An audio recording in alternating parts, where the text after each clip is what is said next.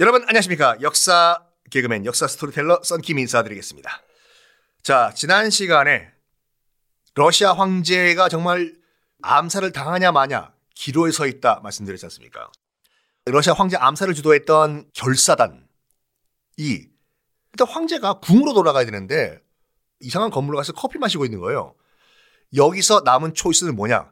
갖고 있던 폭탄 그냥 들고 던져버리는 거예요. 황제 쪽으로. 되든 말든.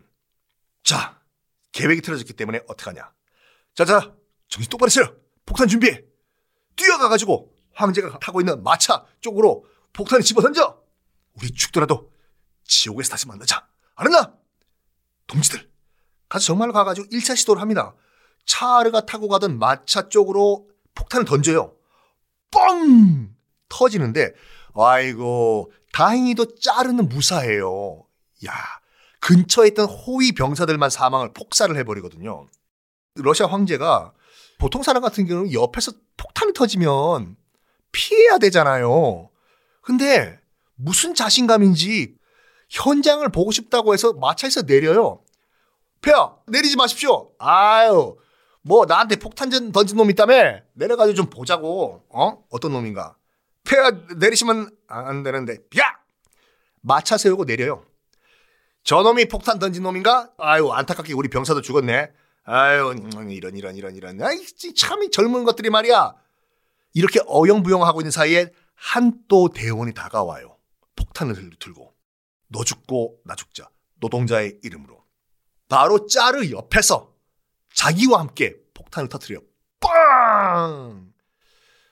행운의 여신은 이때는 짜르를 지켜주지 못했습니다. 짜르. 바로 옆에서 폭탄이 터지는데 살 수가 있겠어요? 큰 치명상을 입고 병원으로 옮겨졌지만 사망을 합니다. 알렉산드르 2세는 이렇게 결국에는 폭사당해요. 당연히 관계자들, 참가했던 그 노동운동가들 다 체포됐죠. 다 공개 처형을 당해요. 여러분 그 관련 사진은 없지만 그림 보면은 공개 처형을 묘사한 그림이 있거든요. 앞에 다 명찰을 달아요. 황제를 살해한 놈들, 교수형을 다 당합니다.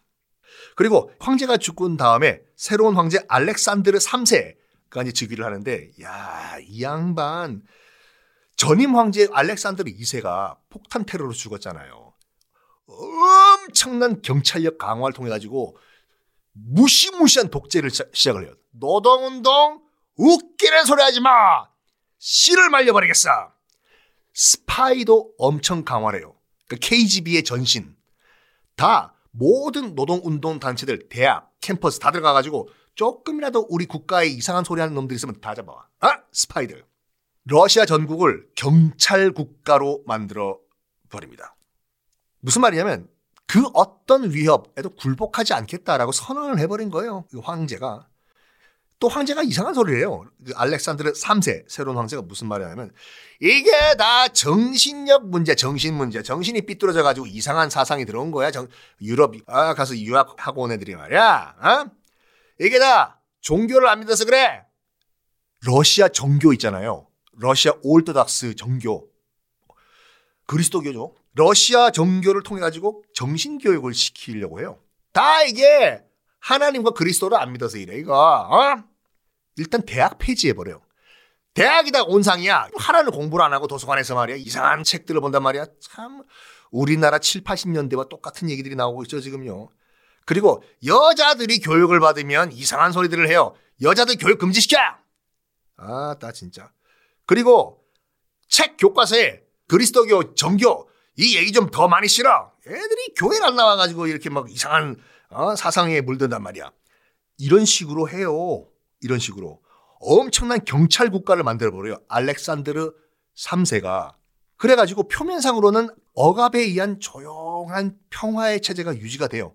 워낙 강력하게 통제를 해가지고 국가를 조금이라도 튀어나오면 두더지 잡듯이 오락실에 똥 다 탄압을 해버리니까.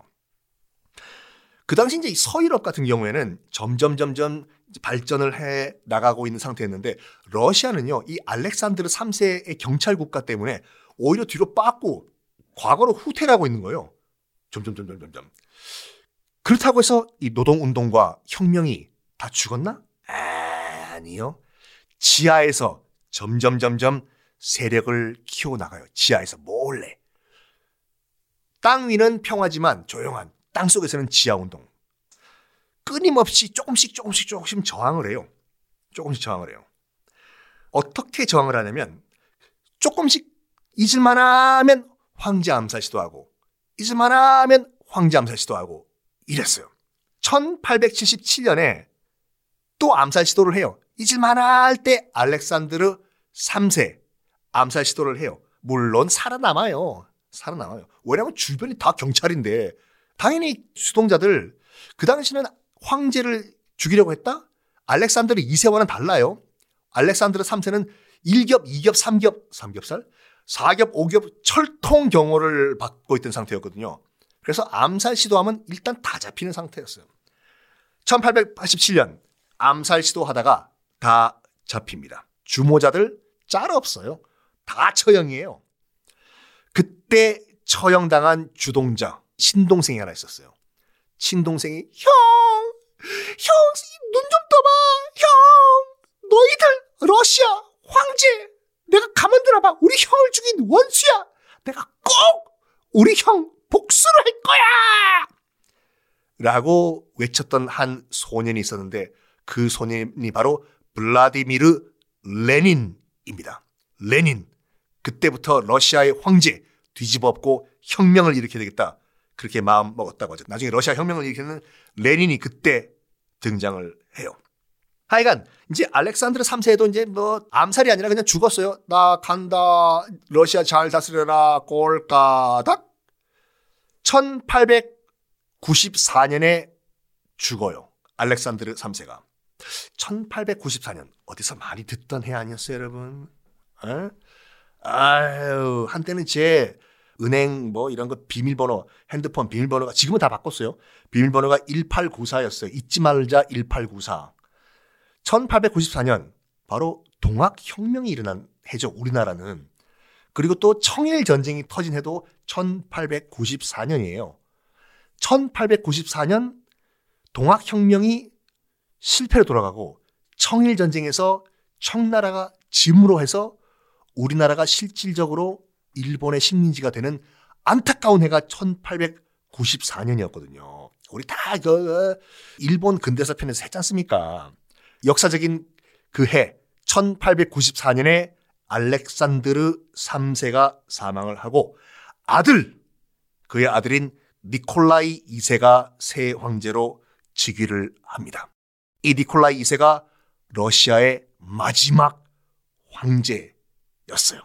나중에 마지막에는 볼셰비키 혁명당으로부터 아주 비참하게 전 일가가 다 총살당하죠. 하여튼 이 니콜라이 2세가 즉위를 하는데 대관식부터 그냥 불안불안했어요. 1896년 5월에 이제 대관식을 해요. 자, 새로운 황제 니콜라이 2세 님이십니다. 박수! 빰빰빠밤.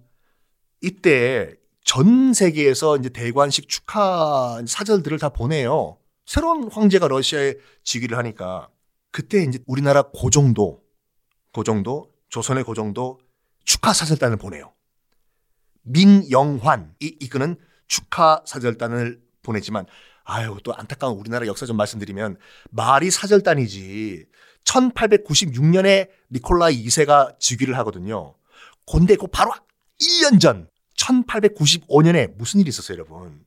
무슨 일이 있었다고요? 무슨 일이 있었냐고요? 3초 드릴게요. 뚜뚜뚜띠.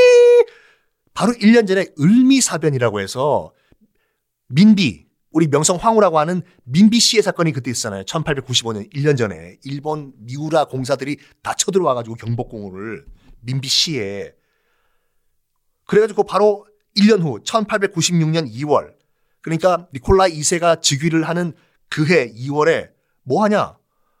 고종은 일본이 지금 들어와가지고 왕비까지 죽이는 상황이잖아요. 일본이 민비 어딨어? 빨리 말하라 됐어! 아! 이러니까 고종도 자기도 살아야 될 거 아니에요. 그래가지고 1896년 2월 어디로 튀냐면 아관으로 파천을 해버려요. 우리가 역사 시간에 배웠던 아관 파천이 뭐냐. 아관은 러시아 공사관의 준말이에요. 아관 파천. 말이 파천이지 도망간 거거든요. 피신한 거예요.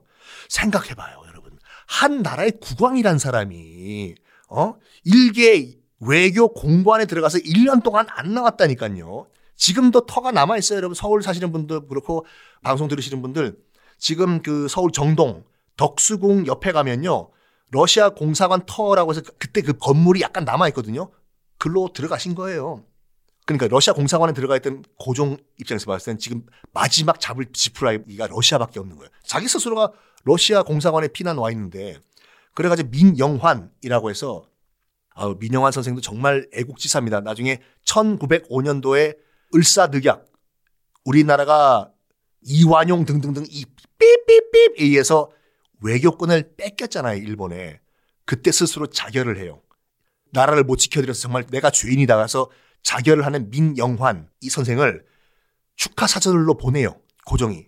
말이 축하사절이지, 가서 우리의 입장을 좀 대변하고 우리나라 좀 지켜달라고 사정 좀 해보라고 민영환 선생을 이 니콜라이 2세 대관식 즉위식에 보냅니다.